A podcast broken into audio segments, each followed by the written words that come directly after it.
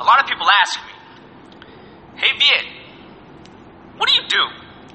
And I tell them, Well, I used to teach math. But since that didn't quite sum it all up, I also add that I, I don't just teach math, though. I teach problem solving, effect, and what's causing it, logic, probability. Like, what are the chances that blacks and Latins get educated?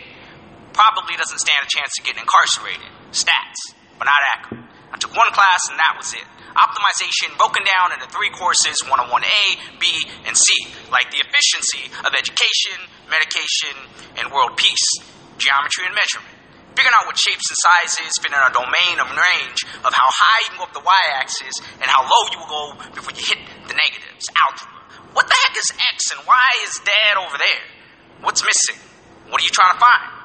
I'm just trying to get paid, but there's not enough information given these days because inequalities obviously only go one way. So are you less than or equals to? Are you making money linearly, an hour's work for an hour's wage, or exponentially? Because I just put another K in my 401k, so I say functions are just like parties. The more you put into one, the more you get out of it. But the inverse can also be true. You just got to know the right formula. But don't heat it up too hot or you might burn the baby's tongue off. You see, how does a mother go to school and work at the age of 16? A squared plus b squared equals c squared. But the under why she's scared, you gotta find that root. Canal is split into two unequal parts with no health insurance. It's gonna make that problem kind of hard. Stuff like fractions, decimals, percents are tricky because the more oppressed people you have in the denominator is actually worth less of a whole, especially if the numerator is kept low. So move the decimal point over to the right if you got more, and to the left if you got less. Got it?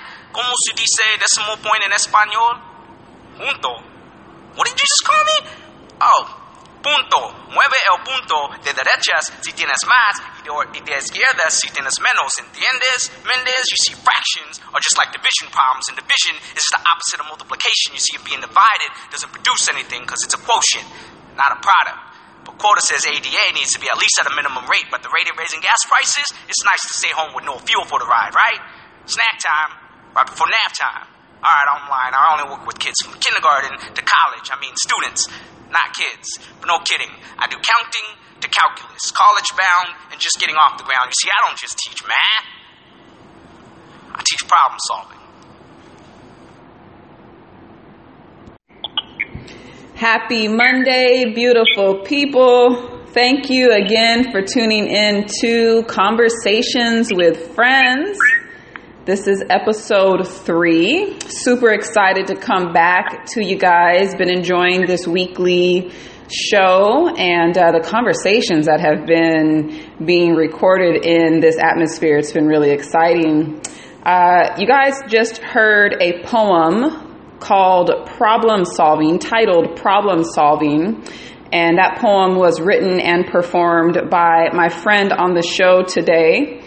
Uh, I will give you links to being able to find that. But if you want to hear that again, or maybe even be able to listen to it again, hear it in more detail, you definitely want to check out this poem on YouTube, Problem Solving. Um, my friend today is gonna is actually so far to date is the oldest friend that uh, I'll have on the podcast. I've known my friend today on the show since I was a young child in elementary school. Um, this is true, true friend and family and partner in growing and changing over time, partner in evolution. I have Viet Mai on the phone. Viet, are you here, friend? Yes. Hello. What's cracking, family? I'm good. I'm good.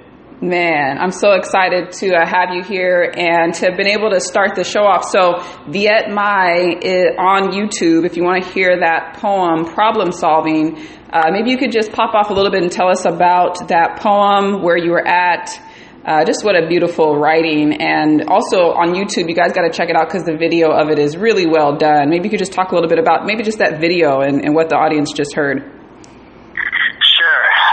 that is my signature poem. A lot of people know me, and uh, because of that poem, and they every time I'm on a mic, um, somebody wants me to do the math poem. They call it the math poem. Yeah. and uh, I used to teach math actually, and it's funny that poem came about because back in the MySpace days somebody had asked me uh, if I was a teacher. And my reply that night was that poem. Nice. And so it really it, it, it was a call to write the poem because I had performed um, you know early early in in my my career as a poet, professional poet and I was on stage introducing myself before I got started, and I say uh, the line in the poem that says, "I don't just teach math; I teach problem solving." And that's when I right when I said that on stage, people reacted, and I said, "Oh my God, that that's a poem! Yeah, that's a poem right there." And so when the when this lady, young lady, had uh, uh, asked me if I was a teacher, and uh, I knew, man, let me just write this poem. Man, I love how you said that it was called to you too. All the best writings were that. I was going to actually read this bio from uh, vietmai.com. I want to go ahead and read it because I think it's a good setting the stage of where this conversation is going today. Uh, who you are, what you've been doing, not necessarily who you are, but the work you've been doing and uh, some of the founding principles. So just give me a moment. I'm going to go ahead and read this, friend, okay?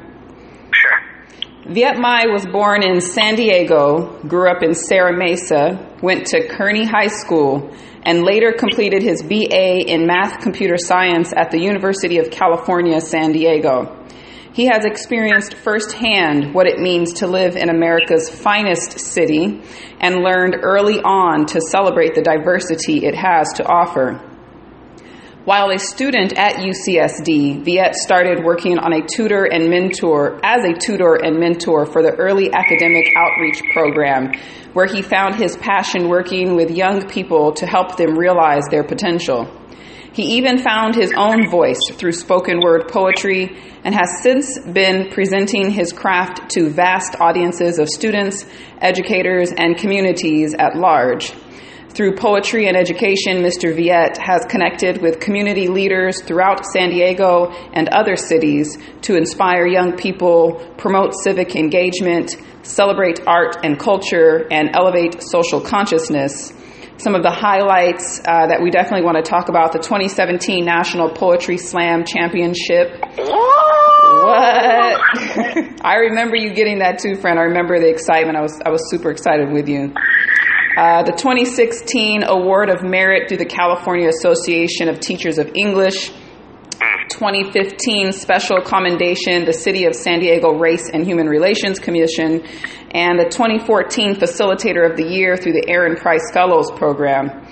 Mr. Viet currently serves as a program facilitator with the Village of Promise Collective Mentoring Program and as an independent consultant specializing in education, data analysis, and community development. In addition, he devoutly continues to edutain his audiences as a public speaker, host, and spoken word artist. The V Knowledge Collective is Mr. Viet's, uh, Viet's latest venture, a collaborative community consulting network designed to impact education and mentorship, health and wellness, and social entrepreneurship. He hopes to figure out what all that means while pursuing his master's in social innovation at the University of San Diego Kroc School of Peace Studies. Um, super excited to get into some of this. Wow, that's me. That's you, boo. Welcome to the show. Thank you. Oh my gosh, I was just listening to all that, and I'm like, oh my gosh, that sounds like a lot. Well, it is a lot, and um, I'm really happy that I could actually read it back to you. I, li- I, like reading bios of friends because a lot of times we don't recognize the work we do and the heart that we put into our work until we have somebody else remind us and read it back to us. So um, that's you, babe. Thank you. Yeah. Um, so we, so in, I was, I was going to kind of hype up a few things in here because, uh, from San Diego, grew up in Serra Mesa, went to K Hop. Like that's kind of my, the basis of my life as well. Uh, we are truly from America's finest city. And, um, it's really, like I said, exciting to have you here, but we've known each other for so long. Um, it's kind of amazing and, and really inspiring to me to see that although we've known each other for so long, we took separate paths in life and then have come back and really are working towards the same goals. And I feel like it has a lot to do with the city we're from because like you mentioned in this, we know we know organic, real diversity being in being from Southern California, being from San Diego. Um, Yeah. It's really special, and so maybe you could talk a little bit about that, like the home, the town that we're from. I'm sipping on some horchata right now.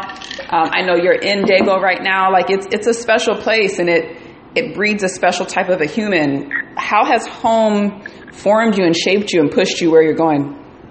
Oh my gosh. Um, this is a very, I mean, it's an amazing time to answer this question because, um, let me kind of take a backstory. Uh, and I was born and raised in San Diego, and my parents were both people from the Vietnam War. They were refugees from the war and uh, San Diego was one of the cities that you know, people were brought to, and in that, I mean, we're such a port city now, right? I mean, we've kind of always been being the tip of of Southern California, and so with that, you have so many communities or so many ethnicities that are now in this city, and so I was birthed in that.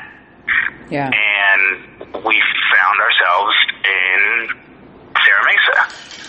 Um, my mom was able to uh, buy a house in Serra Mesa, and that's that's an amazing thing. I mean, I just kind of think about that, and it's just uh, it, that's what set that's what set my the stage of my life. And so, Serra Mesa is a kind of a suburbish uh, neighborhood, and where I lived was inside where the residential area houses, um, but it was on the border um, between the residential houses, right, single family homes, and across the main street, which was about, about a block over, two blocks over, was the Serra Mesa Library, and in that immediate block of uh, homes uh, were duplexes, triplexes, and it was se- Section 8 housing. And uh, uh, also uh, Navy housing uh, up the way. And so you got a lot of different people from all over, not only the United States, but all over the world, right? And so the school that uh, I went to is where I I, I met um, my first black friend, and this is why we, you and I, you know each other. And so I say that because this person, um, I'm gonna shout out her name just because um, Antigone, um, she she really was uh, we're still friends to this day, and she has she was she is one of my longest friends. I I I, I sat next to her so many grades, uh, and we were in a lot of combination classes, so we were in the same grade, but yet we were among, I guess, what was labeled as the the the gate kids, right? Um, the advanced kids. So uh, when I was in first grade, her and I somehow moved over to a first second grade combination class, but they kept us who were in the first grade at the same table, and so I, she was my school friend. And so that to me, she was she set this bar. She she set the standard of what growing up as a black girl meant in my eyes as a first generation Vietnamese American. Yeah. And that to me, you know, I you know I always I kind of worry about like what my credibility is on speaking on black issues as a Vietnamese American. But my interactions, I remember a lot of interactions with her in how I started developing my awareness of black culture. And I have an older brother who uh, is a half, older half brother. He's half white. So when my mom first came to the United States, she actually married uh, before her and my dad met and and uh, and got married. So uh, my older brother Alex, uh, he, he introduced us to, to hip hop. Me and my other brother Huang, and hip hop was was the music that I kind of grew up listening to and I just remember vibing to songs with Antigone and having having a good time in, in the middle of class, right? Yeah. And so uh, I also knew her, know her to be super intelligent, one of the smartest people I've ever met. And so that to me uh, already, you know, I'm not even thinking in terms of stereotypes. I'm not even thinking, you know, I haven't been tainted by uh, society in a way yet, right? But yet, you know, growing up, you start to see the differences of, of, of different types of people, period. Black, Asian, white, Latino, and you see the differences in what stereotypes, how stereotypes are kind of played out. And it always was interesting because when then, you know, when, um, because I don't believe you went to Wegeforth, did you? Oh, what do you mean? Yeah, that's that's my that's my school. did, okay. I was just two Okay, years so- under you. Yeah, I lived in the Yeah, same yeah, apartment so- as Antigone. And that's and that's what it was, right? So I didn't really know you because we weren't in the same grade, but Yeah. I knew you were really close to Antigone. And um, one of the things uh, that kind of stands out is when I referred to you as as oh you're you're you're the when she mentioned your name Anita, I said oh the white girl. Oh wow. She goes no she's black, and I'm like oh my bad oh because because at that age I didn't know. Yeah. Right. And so, but it stands out to me now that we're talking, and this is funny because you never know that you didn't know this story. But she basically corrected me. But even in that moment, I was confused. yeah. So, you know, it, it's just it just goes to show how living in Serra Mesa at that time as a first generation Asian American um, shaped my whole understanding of what race and culture and friendship and stereotypes and racism and all of these things. That was the foundation. Mm. I'm telling you right now, like just the three of us. Yeah. That's super powerful though, because I feel that's that's Serra Mesa though. Like that's Serra Mesa's is this melting pot. Like I like how you said suburban-ish because there there are parts of it that can feel pretty San Diego suburban, but then there's parts of Serra Mesa and definitely families and cultural parts aspects of the of that town that were you know exactly the opposite of that and it was just such a melting pot of people and traditions and cultures and languages and religions and just such a special neighborhood to be brought up in minus or you know sans the violence of southeast and uh, the really you know the, the struggle struggles of the other parts of san diego. We um, it's an interesting place to be from. Yeah i never knew that story. That's funny. But that I don't makes know sense, she knows though.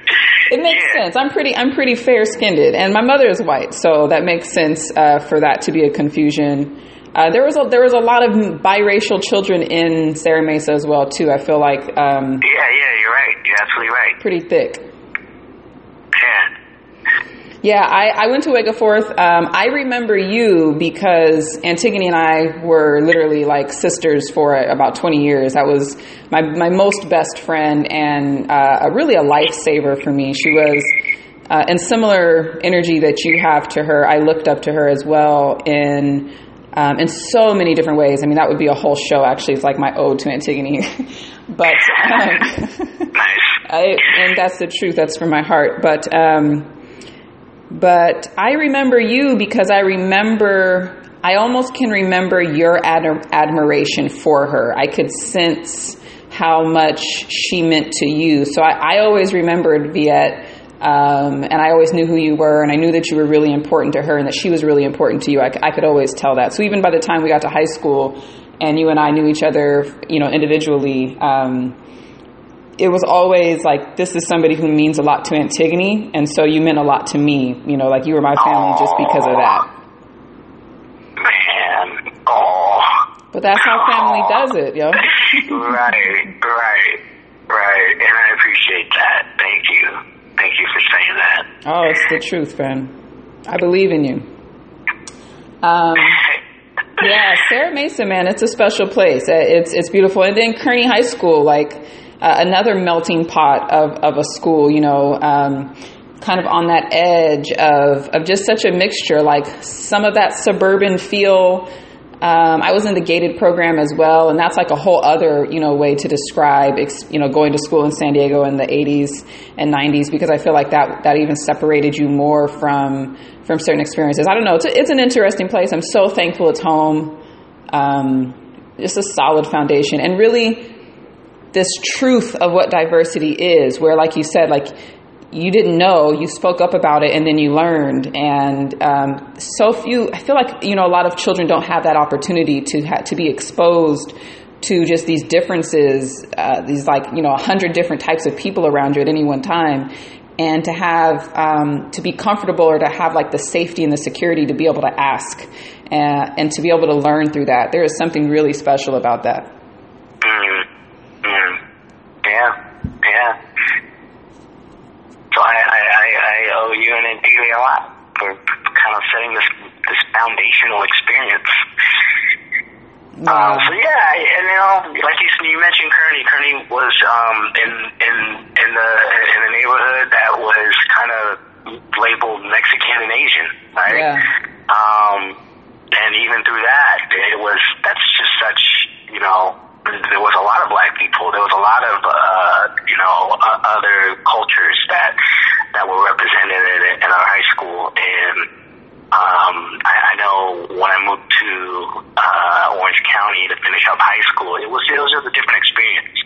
Um, the blending wasn't as much up mm-hmm. in Orange County uh, in my experience there, and so I missed I missed San Diego, and I had to come back. What city so, did you move to in OC? Uh, Garden Grove. Okay, so a little bit more diverse up there, right? A little more than Southern Orange County. Ah, uh, diverse up there? No, I don't. It, I didn't feel that way to me. Yeah. It felt a little more segregated. Yeah. Um, you know, people like ethnic communities are strong, right? Um, they they gravitate. There's this like vortex that happens, and it just kind of, you know, people people people build communities around culture, around yeah. around ethnicity, and um, that's what happened. You know, Garden Grove and Westminster. That's like little, they they call it Little Saigon, you know, for a reason. Mm. Um, you know, street, you know, uh, store signs and and billboards are in in, in different languages, um, and yet growing up, I, I lost I lost my Vietnamese. I, English is actually my, my second language, but yet it's the only language I know now, right? Yeah. So, you know, that's what assimilation does. Um, you know, through, through, through our education system at the time. And, you know, now we're, we're at a time where it's just like, oh my god, if you don't know more than one language, you're actually kind of inferior to the rest of the world. Mm. yeah. Right? So, um, we we need to step up our game. Yeah. Well, then you have that whole other influence of hip hop too in black culture, and I think that it's just that's so interesting. Um, but give it, giving giving a shout out to the town, man. San Diego, a beautiful town. Um, thankful it's home, man. It's, it's I think it's a beautiful place to come from. Thank you. Yeah. Um, so did you start did you start with poetry in San Diego? Talk, I want to talk a little bit about poetry because we we heard the poem in the beginning. I'm a poet. I started writing way back when when we were children, though I didn't feel I really struggled. I was for me Maya Angelou was the is was what a poet was then. And uh, it was really uncomfortable for me to call myself a poet when I knew I had nothing uh, in comparison to what Maya Angelou had. Although that's how I felt. Now I don't feel that. Um, but did were you writing back then? Like, let's talk a little bit about poetry and how that's you know oh taking you along. You know, it, it, uh, yeah. Let's talk about this. Yeah. This is one of the reasons why I continue doing poetry, um, and it's it's because no. The answer is no. I, I did not grow up thinking I was a poet. Um, part of this whole growing up in stereotypes thing and kind of starting to learn where you're supposed to fit in and how you're supposed to fit in and who you're not, where you're not supposed to fit in. Um, that happened, you know, that, that eventually started happening to me as I was becoming a, a, a, a person in this society. And I, in my academics, uh, for some reason, the focus was always math and science for me. Yeah. Um, I don't know if that was something internally, like that is uh, uh, what I was only interested in, um, but it became sort of where my interest, you know, was, you know, it, it became my more my, my strongest awareness, I guess. Um, and in things like English and history, they really did not make sense to me. I, I didn't I didn't do that well um, as a writer. They were just assignments, right? So poetry in an English class was just an assignment. Um, and I think it has a lot to do with the context in which we teach these subjects. So you, so you, so here I'm an Asian American, first generation. Uh, the context I have of history is is is is weird. It's obscure. It's Yeah. like it's cloudy. I, we don't talk about it at home, right?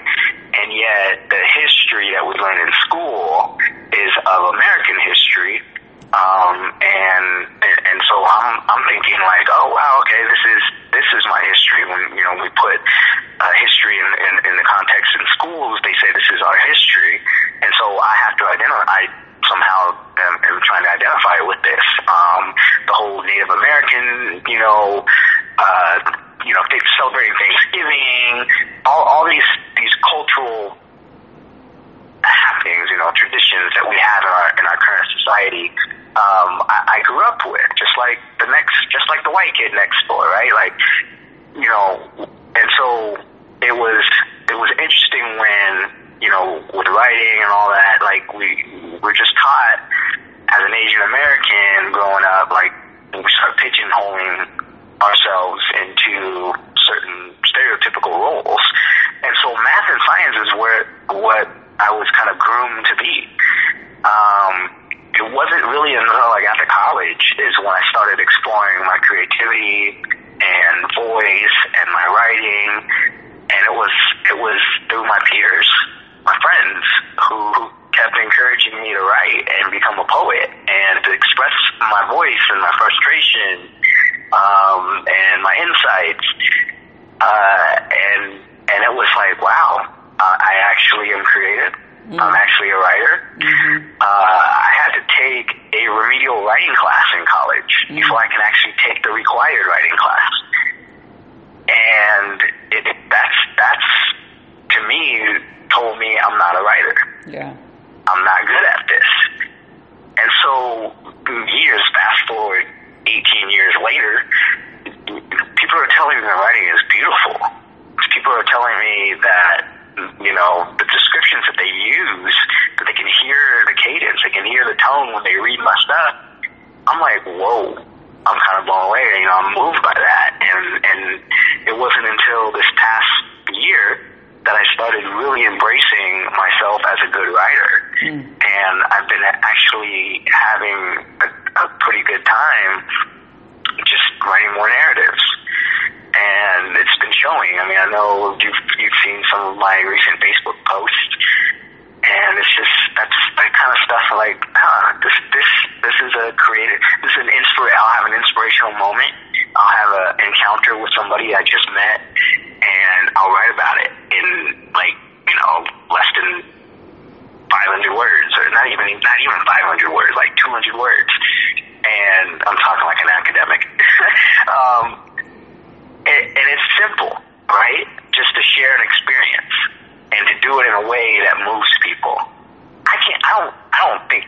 I don't say that it's actually easy, but there is something about the creative process, right? And for me, it always starts with a, a feeling or a, a, an interaction or an experience. Yeah. Uh, in order for me to then write a poem, right, or an essay, or even a paper, and so that has become more of my creative process is to think about the, the experience first and and and then go from there.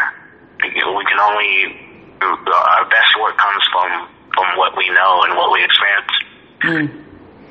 Man, we got a workshop to create together. I'd love to write a poem together as well too, because uh, I absolutely I'm in love with your words. Um, I, I just the, the entire way that you formulate sentences. Uh, I mean, I'll just say that because I could keep going, but just the way that you put sentences together is the way I like to read words. And I don't, I really have. There's a few of like favorite writers in the world, but uh, Viet is definitely one of them. Um, what? There's a lot of writers in the world. Come there's a lot of writers in the world, but I mean, I don't know. I don't know if it's just I have like preferential. I don't know, and, and I really don't mean that actually. Like for real, for real. Um, it's just the way that well, actually, what it is is what you just said, and I. It's the way the way I write, and it's the way I've been working on a workshop to help connect people with this approach to writing because what you literally just described is how I would describe it myself as well.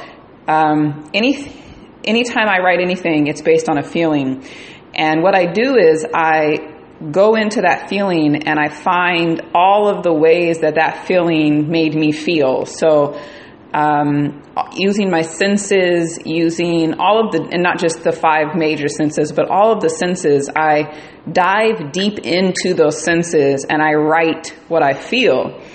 And so, I mean, as you said that, I was like, well, you're definitely a writer if that's how you write. Like, I don't know. definitely that's, you know, I mean, at least from, from, from this writer, um, it is it is oh it's like it's magic when you write when you're able to write that. And that's probably why that makes sense why i admire your words so much because you're not writing what you're thinking about. You're writing what you feel. And i i that's what that's what moves me on this earth is is the feelings of the human heart and soul. Um, our brains are great though they grew, you know, I don't know, the heart is just, I don't know, it's it's amazing. Yeah. Yeah. We got to work on a workshop together. I, I'm gonna I'm gonna put one out for your audience real quick. A little tip. A little tip. Um, also, okay, in addition to the feeling, do not underestimate the power of punctuation. real stuff. Real stuff. Am I allowed to cuss on here? What kind of what kind of audience?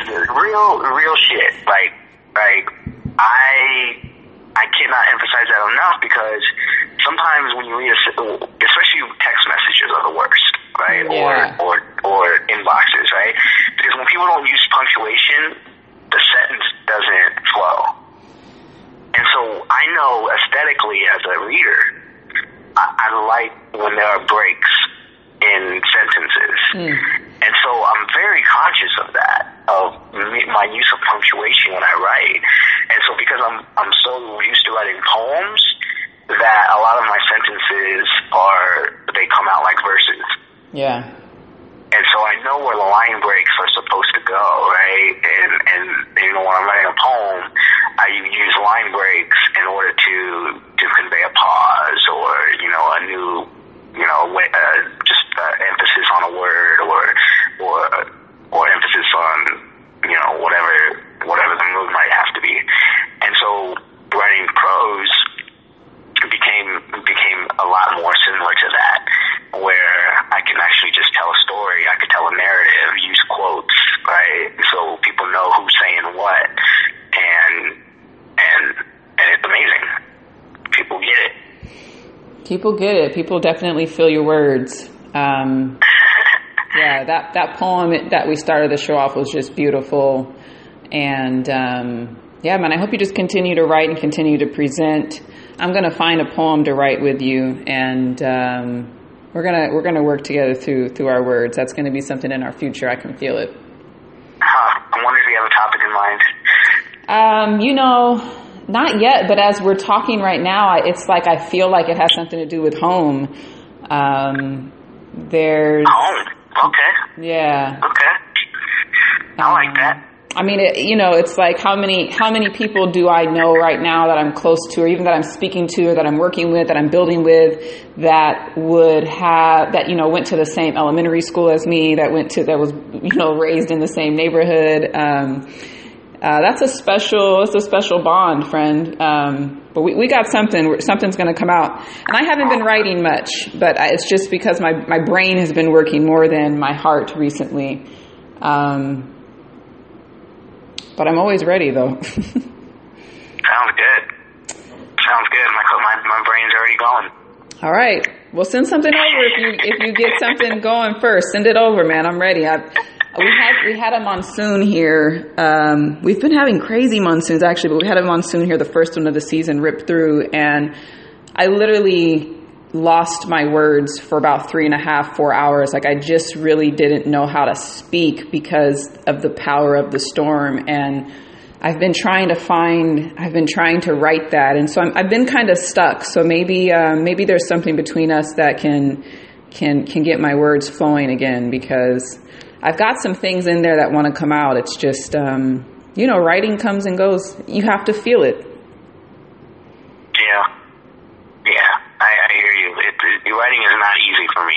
By the way, if I said something to suggest otherwise, it is such a long process for me. Mm. Everything that I do become, is has become a super slow process to me, and um, I, I, I I'm okay with saying that. You know, I think I think my professors all know that at this point. Um, and and yet and yet they they always appreciate what I produce.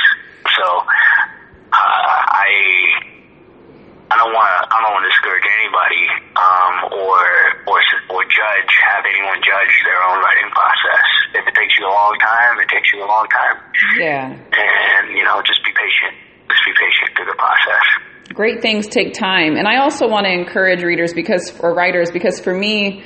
Um, so math and science were my exact opposite. I was I was the other side. That was what people pushed me to do. I could write really well. I always had a, a knack for words and for speaking, and um, and so that was what the schools and my teachers really encouraged in me. And what's interesting is I had this extremely deep connection to numbers as a child, though no one really recognized it, and, and I wasn't encouraged. And so math and science have always, uh, you know, I'm I'm interested, but they were never that was actually Antigone. Antigone was the mathematician, and I was the writer. we kind of worked out a yin and yang. Yeah. But um, yeah. but what I want to really encourage people as well is, you know, schools will teach you to write a particular way. Um, the academia for me it was really it was really big to break out of the academic writing and to tune into my creative voice I kind of felt like if I didn't have a certain amount of quotations from reputable sources or peer reviewed, you know, uh, information or knowledge added into it, like it wasn't, it, it didn't matter, you know, that my voice by itself didn't matter. And actually, a lot of what I've been doing the last few years is inspired from me realizing that my voice matters. I don't have to be Maya Angelou to claim that I'm a poet or to feel that my voice actually matters. I don't have to be peer reviewed. No one has to agree with me. I just have to say it and say it with my heart, and then that makes it true. Um, and I really connected to that in Portland, which is kind of a, a, connection with us now as well. We we reconnected after many years physically apart in Portland last year um, which was super dope because Portland was where I started reading poetry for the first time in public. And I wrote hundreds of poems living in Portland. I was just really deep into my writing and into my poetry and creation. Mm, and then. Viet showed up. Right. How crazy was that? That was so cool. yeah. Yeah. I, I don't. I, man, just. Isn't this like the there's some kind of a, a, a spiritual force, right? This is this is almost like proof that there's a spiritual force in the world that moves us to where we need to be. Do we want to go and down that path? I don't know if we want to go there. well, well I, I, just say that, right? I just say that because Cause that's a for sure. Into, leading into uh, uh, why I was there. Yes. Um, how, how we connected, how, uh, and and what I was there to do. Right. Yeah. So I, I I went to Portland.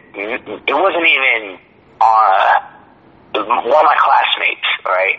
Uh, we were we were in a group project together, and we were working on doing a case study for a, social innovation. My the program that I am in is Masters in Social Innovation, and so we needed to do a review on a company that we think is a social innovation. And so we came across uh, this organization, and this organization is doing some pretty cool things in terms of like providing a co-work space. Um, it's Hatch Innovation, right? Hatch, yeah. Drop that name real uh, quick. Yeah, yeah. I mean, why not? Um, so Hatch Innovations does they, they have a they have several physical locations, and they're, they're, they provide workshops, trainings, like an incubator, um, and there's a co-work space. And one of the things that really caught our attention, my my friend Eric and I, uh, and our team, um, is that they are they were playing around with a they are playing around with a funding model that is about community investing.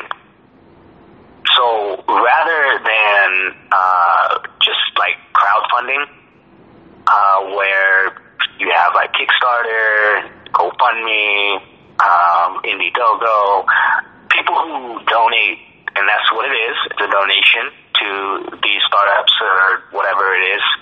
Um, they get a perk, right? They donate some, some, you know, whatever they can, and um, they get like a keychain or a T-shirt or a sticker. Um, and so what crowd investing is, community investing, is now people like you and I, everyday people. Um, I don't make a whole lot of money, and and so we now have an opportunity to invest in small local businesses or even just small businesses or startups with what little we have. And rather it be uh, rather than it being just a donation where we don't get any return, these organizations that are you know raising these funds, they can actually instead of getting a loan from the bank, raise revenue from the community, and then uh, pay them back through their own loans, right?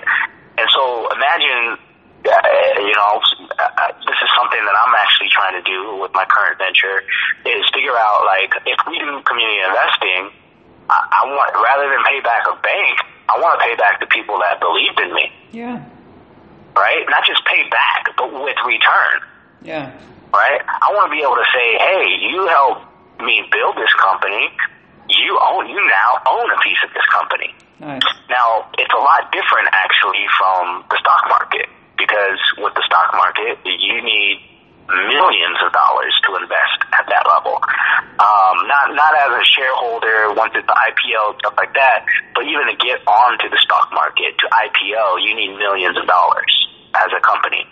And so this is different, right? So now small businesses, local businesses can can actually be on a platform that says, "Hey, um, we we we want to offer up to the community a piece of our organization if you donate twenty bucks, fifty bucks, a hundred bucks, two hundred fifty dollars, five hundred dollars, whatever they can afford, right?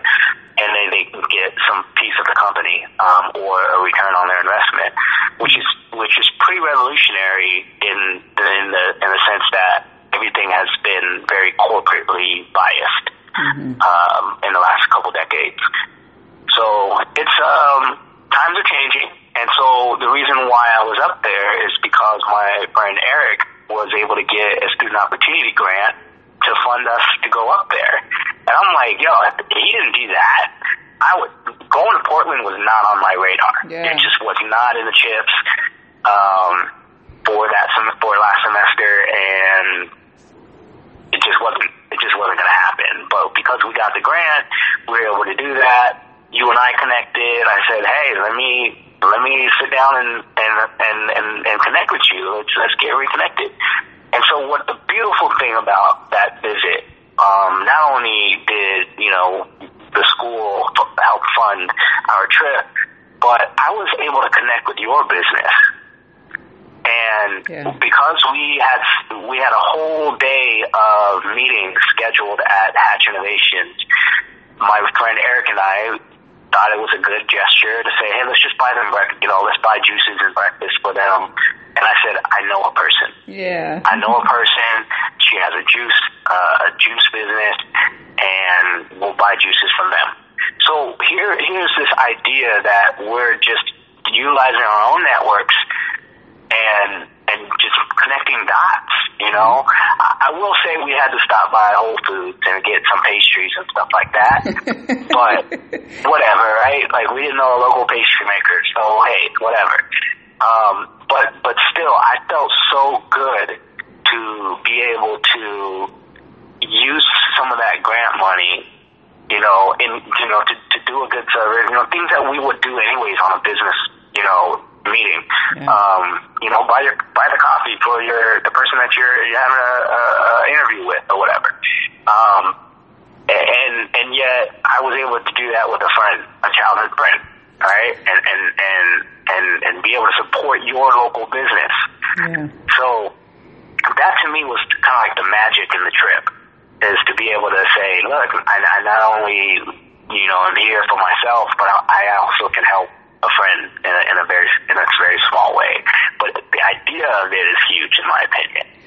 Um, just that, that and, and we I don't think people think like that in general. You know, we didn't get coffee. We didn't get a whole, you know, uh, 20 cup thing of coffee from Starbucks. No, we went through your business to do it. Yeah. And, and that to me was super important to me to do. Well, and it, it had it had bigger impact on us and on me as well, but as a business and as entrepreneurs because you know every single person like you, every single business, every single time somebody approached us and trusted us and wanted our product, it inspired us to keep going and continuing on and on. And although we no longer live in Portland and we no longer own that business, that business is still running and thriving in Oregon.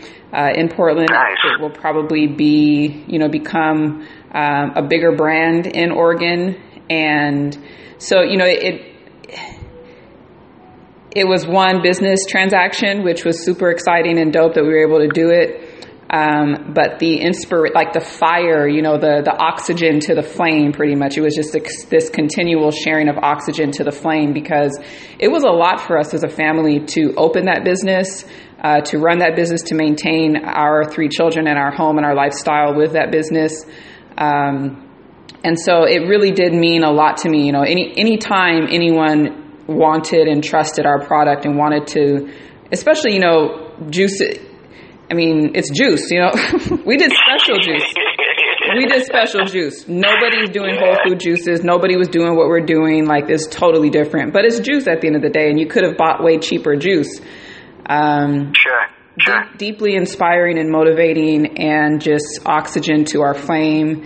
Uh, it, it meant a lot to to both of us, especially to me.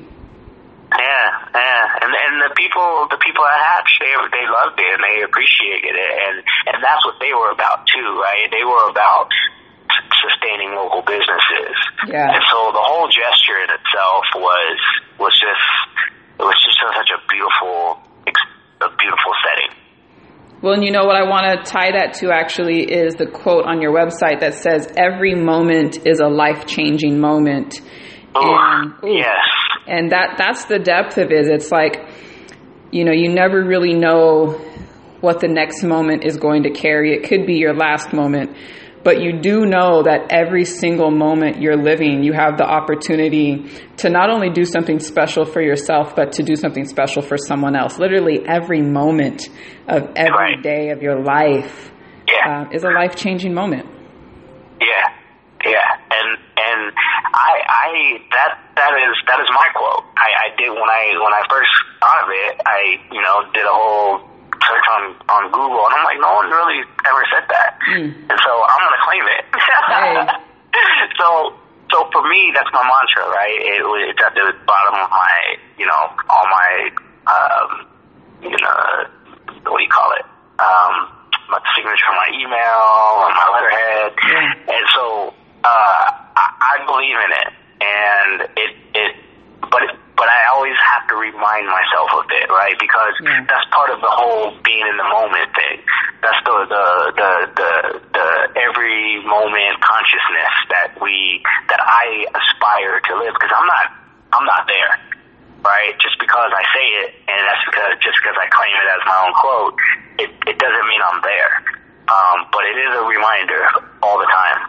Uh, anytime I'm feeling a certain kind of way and I'm having a hard time like getting out of a funk or whatever, it's it's that reminder to say, you know what, at, in this moment, I'm going to choose to, to think differently. I'm going to choose to uh, do a better decision, right? Make a better decision. And I'm not gonna I'm not gonna eat this. I'm going to eat this instead, or drink this instead, right? Um, you know, whether it be a soda or an iced tea or or a juice, right? Yeah. And and and so those are the the, the, the every moments that that are life changing um, for ourselves. And then what you said about other people, the the quote really even reminds me to be present with everyone that I I encounter. Um, that's important to me, especially because I work with young people. Uh, I, I work with kids from you know 11 years old to 18 years old to 27 year olds, right? Like, and I say kids because we're all learning, right? But but especially working with young people, I remember so many moments where, you know, I, I could replay them in my head now, where people just jacked me up, mm. and and I still, even as an adult, there are moments in our lives that just rub us the wrong way, and I could, and, and I, you know, I use some of these stories to kind of say to my audience, like, that's why you do, you don't do that, right? Like, because because because the moments that we encounter with people on a regular basis, or on you know, in, you know, in our daily lives, um, they have an impact. They really, really can jack somebody up, and and and even when I was, you know, working in a school at an elementary school, man, I was working with five year olds to to eleven year olds, and and it was it was scary. It was scary how much uh, influence that I had um, during that time, and so now that I have nieces and nephew, oh my gosh, it's like I have to be present. I have to be pleasant. I have to, well, you know, and if I'm not feeling in the pleasant mood, then how can I be to show them what healthy, manage, you know, emotional balance looks like, right?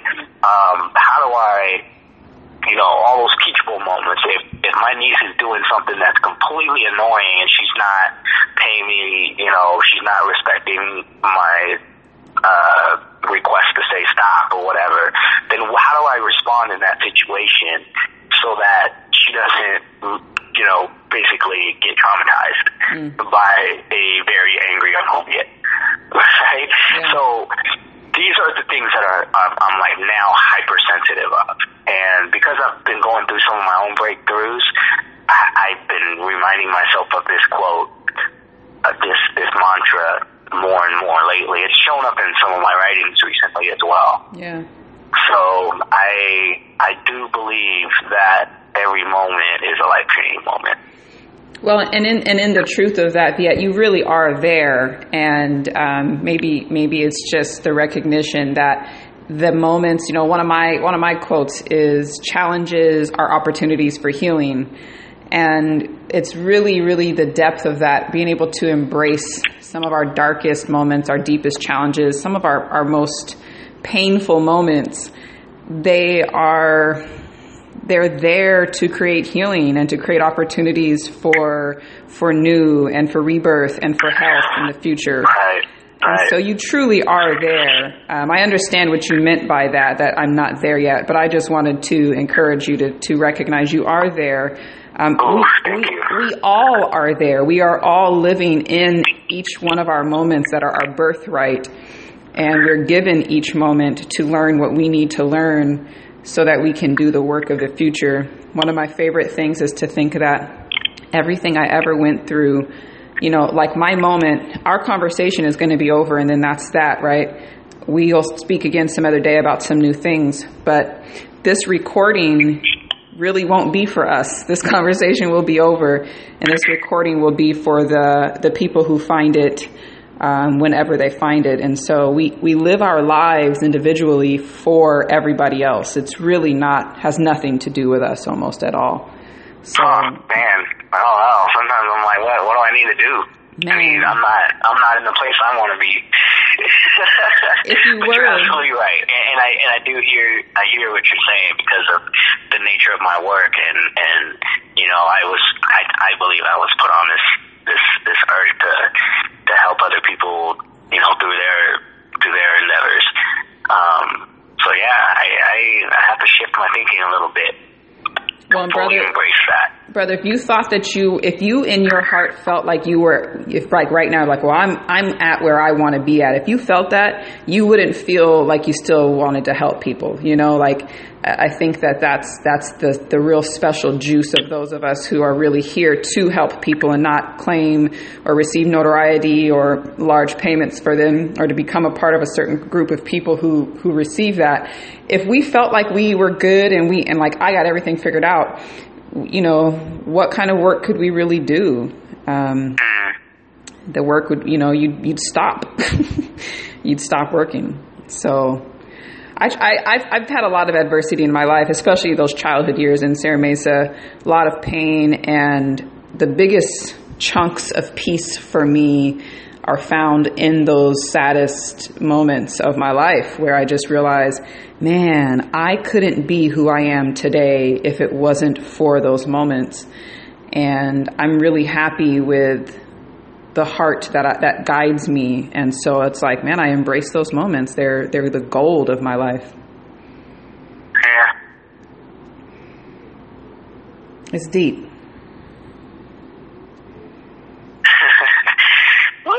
Moment of, reflection just now. Right? Conversations with friends. What? Um, so we, we started talking a little bit about finance and um, you know business and things like that. So I want to I want to make sure that we get into some conversation uh, conversation about what you're doing personally. Uh, we read in the in the bio that you have well you have a lot of projects going on, which I just love as well. Keep yourself busy. Um, but you maybe recently created, I'm not sure exactly how long ago, but you developed an idea and a collective called V Knowledge, which is super dope. Um, Yeah.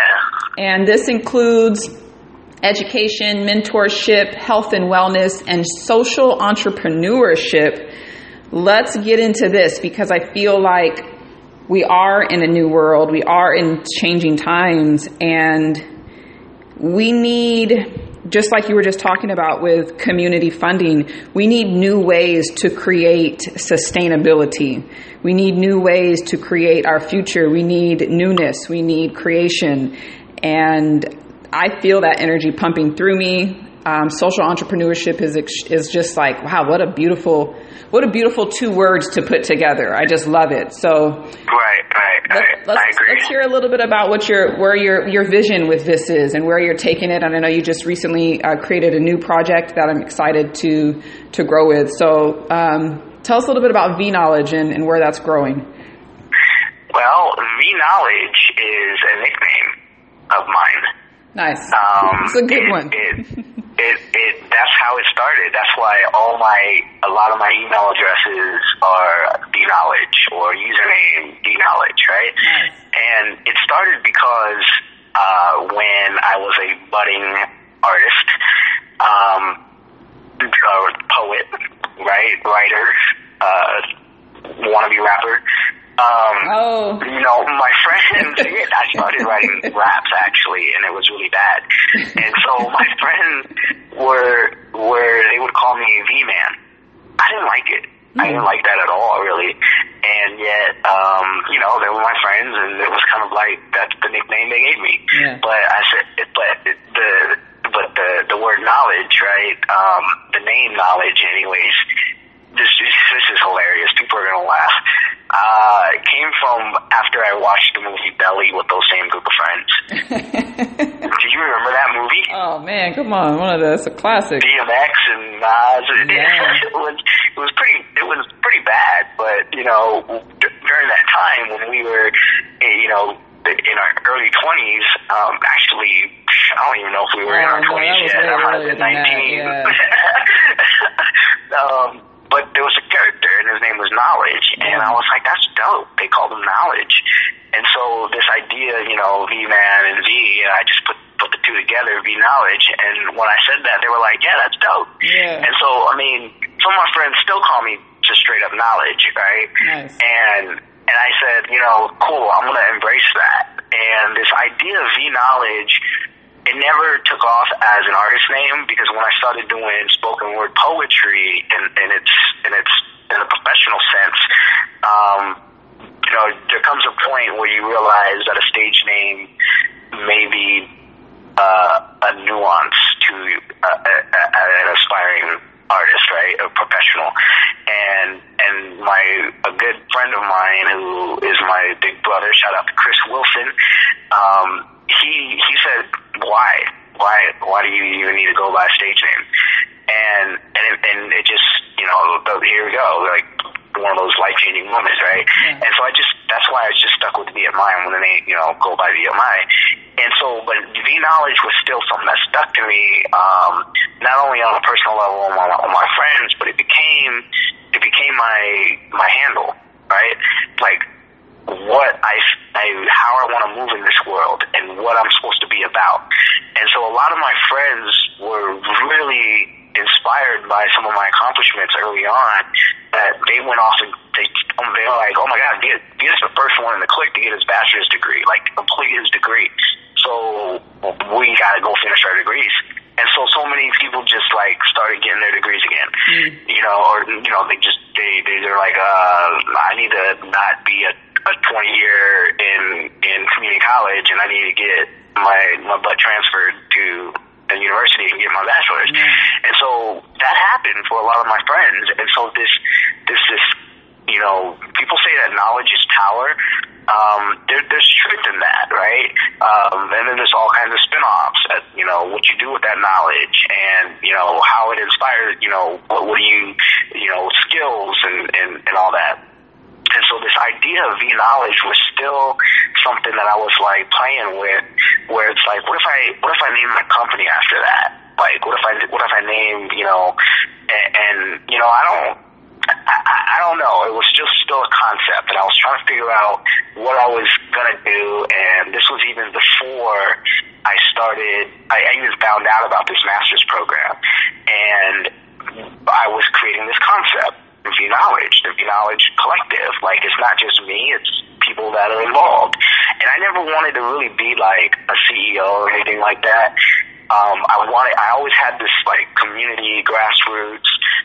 Uh, kind of organizing and, and, and that's my background. It's just in this community activism and everyone's equal and, and we all have a voice and we all have something to pitch in and, you know, we, we use our strengths to, to, for the greater good of the cause or whatever, or for the, for the mission of the, of the organization or the vision.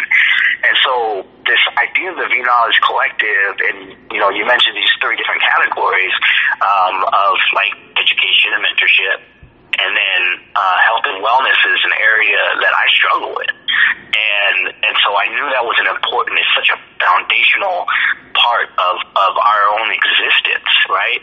And yet, and yet, who's teaching that? Who, who like? I am. like, well, you are, right? and this is why this is this is actually why we reconnected a lot more. And you know, if, because I know I, I can learn a lot from you because that's a that's an area that I'm lacking and this social entrepreneurship. Why why not just business? Right? Yeah. No, well business is different than social entrepreneurship. Social entrepreneurship means I, I want to do something different. Right? I'm gonna go into business, but I'm gonna do something different and pioneer something and and and and, and do it for a cause Yeah. and do it for uh, a community or a society, right? So so you put the two words together and you have social entrepreneurship. So then a month later, right, I find out about this master's program, social innovation. I'm like, what is that? Mm. And so I get into this master's program, and it's this it's the same question. What is that? Right? That's like the first one of the first conversations that we all have in our cohort. It's like, what is social innovation? Well, there's the standard, you know, the current Stanford definition of social innovation. And and then one of our first assignments was uh, write your definition of, you know, uh, a thousand words of what is your definition of social innovation. Now, we could have choose, chosen to use the, the, the, the current definition that, that, that Stanford, you know, a couple writers, uh, a writer from Stanford, um, uh, wrote, and, and it's a, it's decent, but there was something in that definition that didn't, didn't work for me. And it was the word or. Hmm. Because it said something that, you know, I can't even, I, I feel like a bad student right now. I can't recall the full definition, but it was like something new, um, you know, no, a novel idea to a, a novel idea to a, a, a, a, a problem that is more uh, uh, economical, efficient, um, effective, uh, or uh, just Hmm. than current solutions, blah, blah, blah, blah, blah, right? There's a longer definition. And that, that word or was what invalidated the whole thing for me. Because I was like, it should be an and. Yeah. It should be all of those, right? But then I said, well, that's kind of complicated. Like, how do you make all of those more, how do you make something more just and economical and effective and, right? So it became a problem. And so I boiled it down to my own definition, if I can recall it right now. And my definition is uh, a social innovation uh, is uh, a, a, a, a thought a thought that is oh my gosh I, I, I was supposed to bring up this this definition before we talked um, a thought that an idea that is actualized and moves others towards a greater peace Yeah. let me say that one more time. A social innovation is an idea that is actualized and moves others towards a greater peace. And that's what I, that's my definition of social innovation. And the reason why I say all this and explain all this is because V knowledge then be, be, evolved. You know, it's kind of a, it's still a conceptual thing that I, I'm trying to piece together as a as my own consulting firm or network um, to to kind of help these three areas. But then it evolved into what then became my capstone project, uh, my master's thesis, if you will. But you know, in our program, we did a capstone, and it's this idea of community education. And so I met somebody who uh, was an under is an undergrad, and he's a uh, graduating um, psychology major, and he has one more semester to finish up. And yet, when we first met, it was at an education forum, or it was at a, a debate rather. And the debate was, um, is school choice good for America?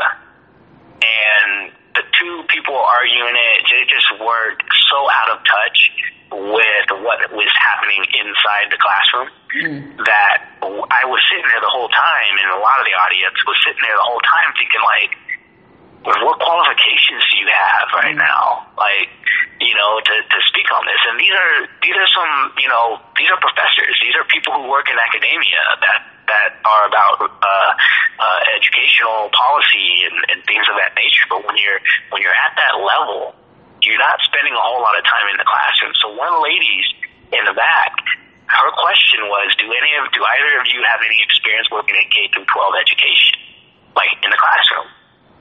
Both of them looked at each other like, nah, me, not me, you. And they're like, nah, not me either.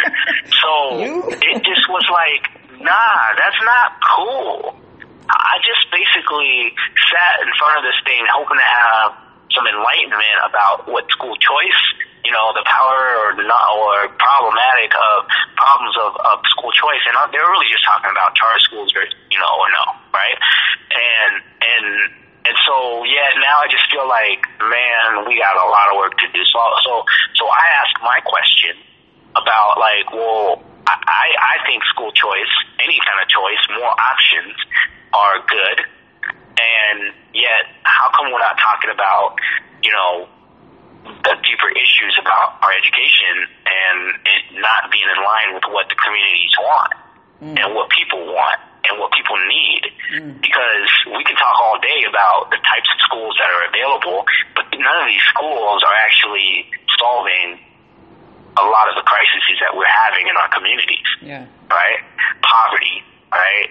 Um, you know, domestic violence, like all, all of these things are are are just playing. You know, we even have racism, right? That is outside of the uh, of homes, right? And, and so the school system itself is not addressing any of these things. Not not not uh, you know strategically, anyways, right? But and I understand. I mean, this is not an, necessarily an attack on um, educators because I, I am an educator, right? Um, I, I still consider myself um, somebody you know who, who who believes in education, and and yet I'm still trying to create something that is, is still a void, or at least or at least hasn't been done in a way that that, that I think we need to, to start thinking about. Mm. And so I created um, with this partner. Um, his name is Sean, and him and I have been working since uh, we we decided to team up um, he has this idea to to to create a system or a network or a platform of of you know just activities, you know, recreational stuff. Like you know, there are a lot of people that are teaching yoga classes or uh, some you know recreational type stuff. You know, swimming lessons. Um, you know, going out and going kayaking or whatever. And so I, I said, that's cool, that's cool, you know, but I'm not a very activities type of person, right? Mm-hmm. Um, and then I was like, well, what if we apply that to this concept of just general learning? Well, what if anybody in the community just wanted to teach and learn? Mm. And and and yet they didn't want to go through the school system because of these problems that were happening. Everyone, you know, there's the stereotype, right? Or actually, not just a stereotype; it's true. Teachers don't make shit. So it's like, how, how is that, you know, appealing to somebody who comes from a corporate world or is or you know has has really good skill sets and what's going to entice them to go on teaching right? And it's like uh you're not making a good you know argument to to hire more teachers. And so now we have a crisis right? And then i i over the years i've learned you know i've seen new teachers come in and they're like yeah just you know i, I want to give back. I'm like great. Glad to have you they do their two years and they're out. Mm. They maybe they only do one year and they're like, nah, I'm good, mm. and they're out. They don't. They I mean they go through their teaching credential program. They invest all this money. I didn't even. I knew right away. I was like, I don't think I'm settling as a classroom teacher. I just don't see myself. It, it was. It was almost too limiting for me, right? To be to be contained in a classroom where I had to teach a specific subject a certain way. Yeah. And I was like, no, I have so much more to offer than that. And a lot of a lot of powerful people, a lot of like people that I have a lot of respect for, told me like you should be a teacher, you should be a teacher, you'd be a great teacher. And I'm like, I, I mean, I did it. I, I taught a couple classes for a couple years, and uh, and you know, this is right before No Child Left Behind went into full effect, and you know, then then I definitely needed a credential, and then so I stopped teaching because I, I didn't have a credential. And so I, I, I understood what teaching was about, and, and, and a lot of my students at the time were assholes, and they threw shit at me, and it was like, I don't want this, I, you know, and it was like I became a different person. I was gonna become a different person if I stuck out teaching, and I would have been bitter, and I would have been, you know, I, I probably would have damaged some people, mm. I would, even myself, right? And and so I, I can see how the system really is is problematic for all those involved. And so I, I had to spend some time, you know, working in supplemental education. So I, I, I still consider myself an educator because even throughout the years, I've been able to work in education at different levels, different capacities, um, you know, uh, support, um, in uh, uh, uh, administration, in in nonprofits, in youth programming, right? After school programming. Um, so all of these things, I'm getting a, a, a good perspective of like, dang, what what do we need? Well, we need we need people, everyday people, to get invested in the process and to say, hey, I have something, you know, just to be be an educator when you're at the park, right? Like if you see a kid doing something they shouldn't be doing, don't just scold them, like like or or or ignore it. Like there's te- we have to look out for our kids, right? Yeah. And I don't even have kids, and I'm this passionate about it. And maybe it's easier for me to say that because I don't have kids. But yet, I now know, like, there's so many people out there that are providing resources, trainings, workshops, education, that they're not in a school system, right? They're not, they're not in a, in a classroom. They're not in academia. And so, I'm like, there's, there's something here. So, my partner and I, uh, now that we've gotten a couple months in training and workshops and mentoring and advising, um, we're still we're still learning along the way, and we actually incorporated last month. Um, we we developed a business entity, and, and and this process is a learning process to me.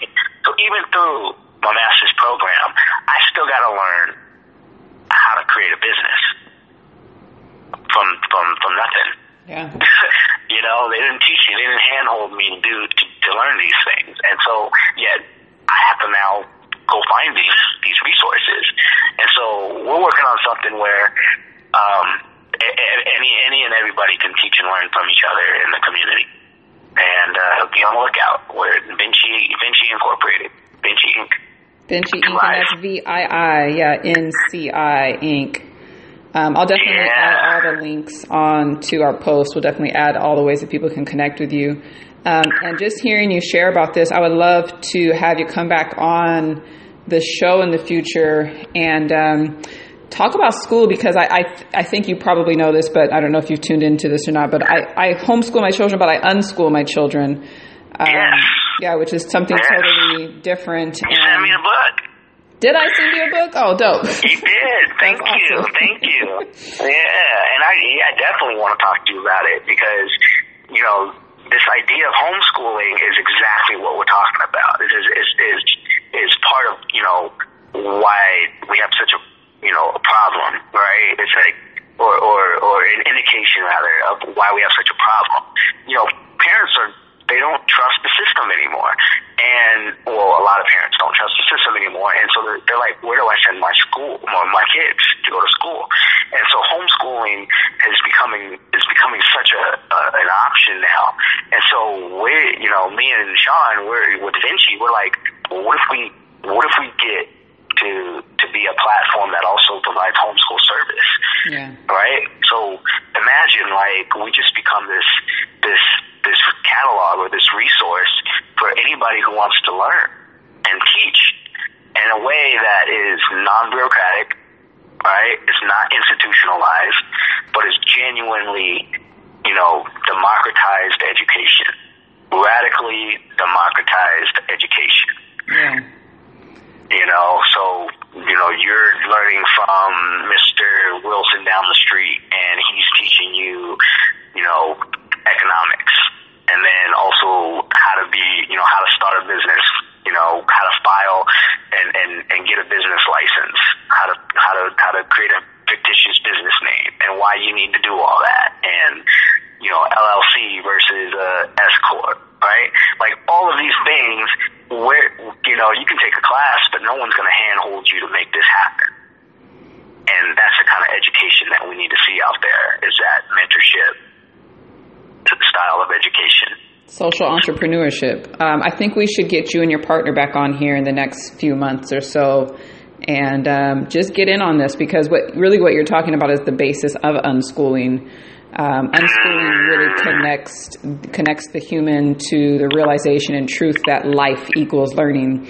There is no sanctioning of learning. Information is limitless.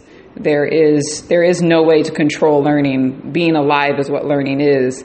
And um, you know, I have really particular and different reasons for not sending my children to school. Um, but I would love to. Actually, I haven't. Um, I'd love to do that. Maybe we can even let's talk about it. Let's come back on the show and, and do just a talk For about sure, school. for we'll sure. talk We'll, we'll have to. Yeah, I mean that's that's precisely what you just described. There is precisely why we we called it Vincii. Yeah, You know, when you think about it, Leonardo da Vinci was during the Renaissance, right after the Dark Ages, when shit was really bad, right? But then you had the Renaissance, and it was about enlightenment it was about humanism, and it was about you know being able to to you know he was such a multifaceted person. You know, people people think you know uh, you know Mona Lisa. I'm like, nah. It was, I mean, that was one, yeah. but this, he was a scientist. He was an artist. He was an engineer. He was you know just a, a lot, so many other things, and and we were like, that's it that's that's the name of our company. He was an unschooler too. Um, that's something that among the unschoolers talk about. Uh, he was an unschooler. The greatest minds of time are unschoolers, and the reason is because in order for you to really tap into your great mind, you have to be your own. You have to be your own teacher. You have to lead your own life and follow your interest and your own curiosity. And that's why I don't send my children to school primarily is because, uh, you know, for me, what I recognize about You know, school. I spent I spent 18 years, my first 18 years of life, thinking I was going to be a first first uh, uh um you know a uh, a, a doctor, right? Um, and then I spent the next 18 years being an artist, a Mm. writer, an educator. Crazy, well, so crazy. they they um they make you school kills curiosity it, it it implants that this is what is valued this is what's valuable this is what's valid and it's not to go against the many many amazing hardworking people in school it's just that school the structure itself that has a teacher at the head of the class stating this is truth um, it kills the curiosity of the human spirit and the greatest minds of time that's that's what they were. They were unschooled. They led their learning from their own curiosity. And i really look forward to a future world that has a lot a lot more people raised outside of school. Um, i'm excited for it. So let's let's say that's going to be our next talk is that we're going to come back and have another conversation. Bring your your business partner on and we can just talk about what you guys are doing and really um, get into the school talk i might even have another unschooler on the line too Nice. We'll have a panel. yeah, you know, I'm interested in doing in doing that too, and bringing you know connecting more folks on here.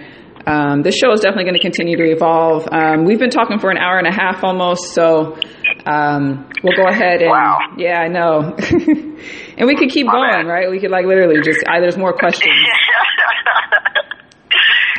yeah. Conversations with friends, man. Like I know some dope people. Yo, I know dope folks. Yeah, like it's so amazing when when you know as I was planning this show and I'm looking at the friends, I'm like, oh my gosh, like there's almost too many people that I want to that I want to bring on and I want to talk to and I want to share their story and I want to share their knowledge. It's like I love it. um, I'm so thankful for the humans that I've been entrusted to meet because you guys are dope. Uh, you guys are all social entrepreneurs, uh, whether people are building businesses or not. Every single human that's in my sphere is this social, you know, engineer of of just uh, man of of the new world. And I'm so thankful to to know you, to know you, to know uh, our sphere, the people around us, and uh, for you and I to be based in home. Like that's just super, super awesome. So that's going to be our our next project. We're going to work on some some writing together, Viet, and who knows what the future holds, friend. Who knows? It's going to be bright though. Um, yeah, yeah, yeah. We embrace it. All right, my children are just coming in now asking for things, so I think it's time to wrap up. but um. All right, so vietmai.com, V I E T M A I.com. Uh, YouTube, go onto YouTube, Viet Mai on YouTube. Find problem solving you want to hear and see the visuals to that poem. Uh, just absolutely beautiful work. Uh, Facebook, V I I N C I Incorporated. Follow them, join the group. And I'll add all of this as well. Viet, thank you so much for sharing your time, your energy, your love, and your knowledge. My Um, pleasure. I didn't really get to shout out how intelligent you are, but the world really is thankful for your mind and the work that it does and the knowledge that it puts out. We're grateful. Just keep going, brother. Thank you. You too. Man, I love you, friend. All right. So next week, guys, uh, I'll be back with another conversation with friends. Until then, family, peace. I love you.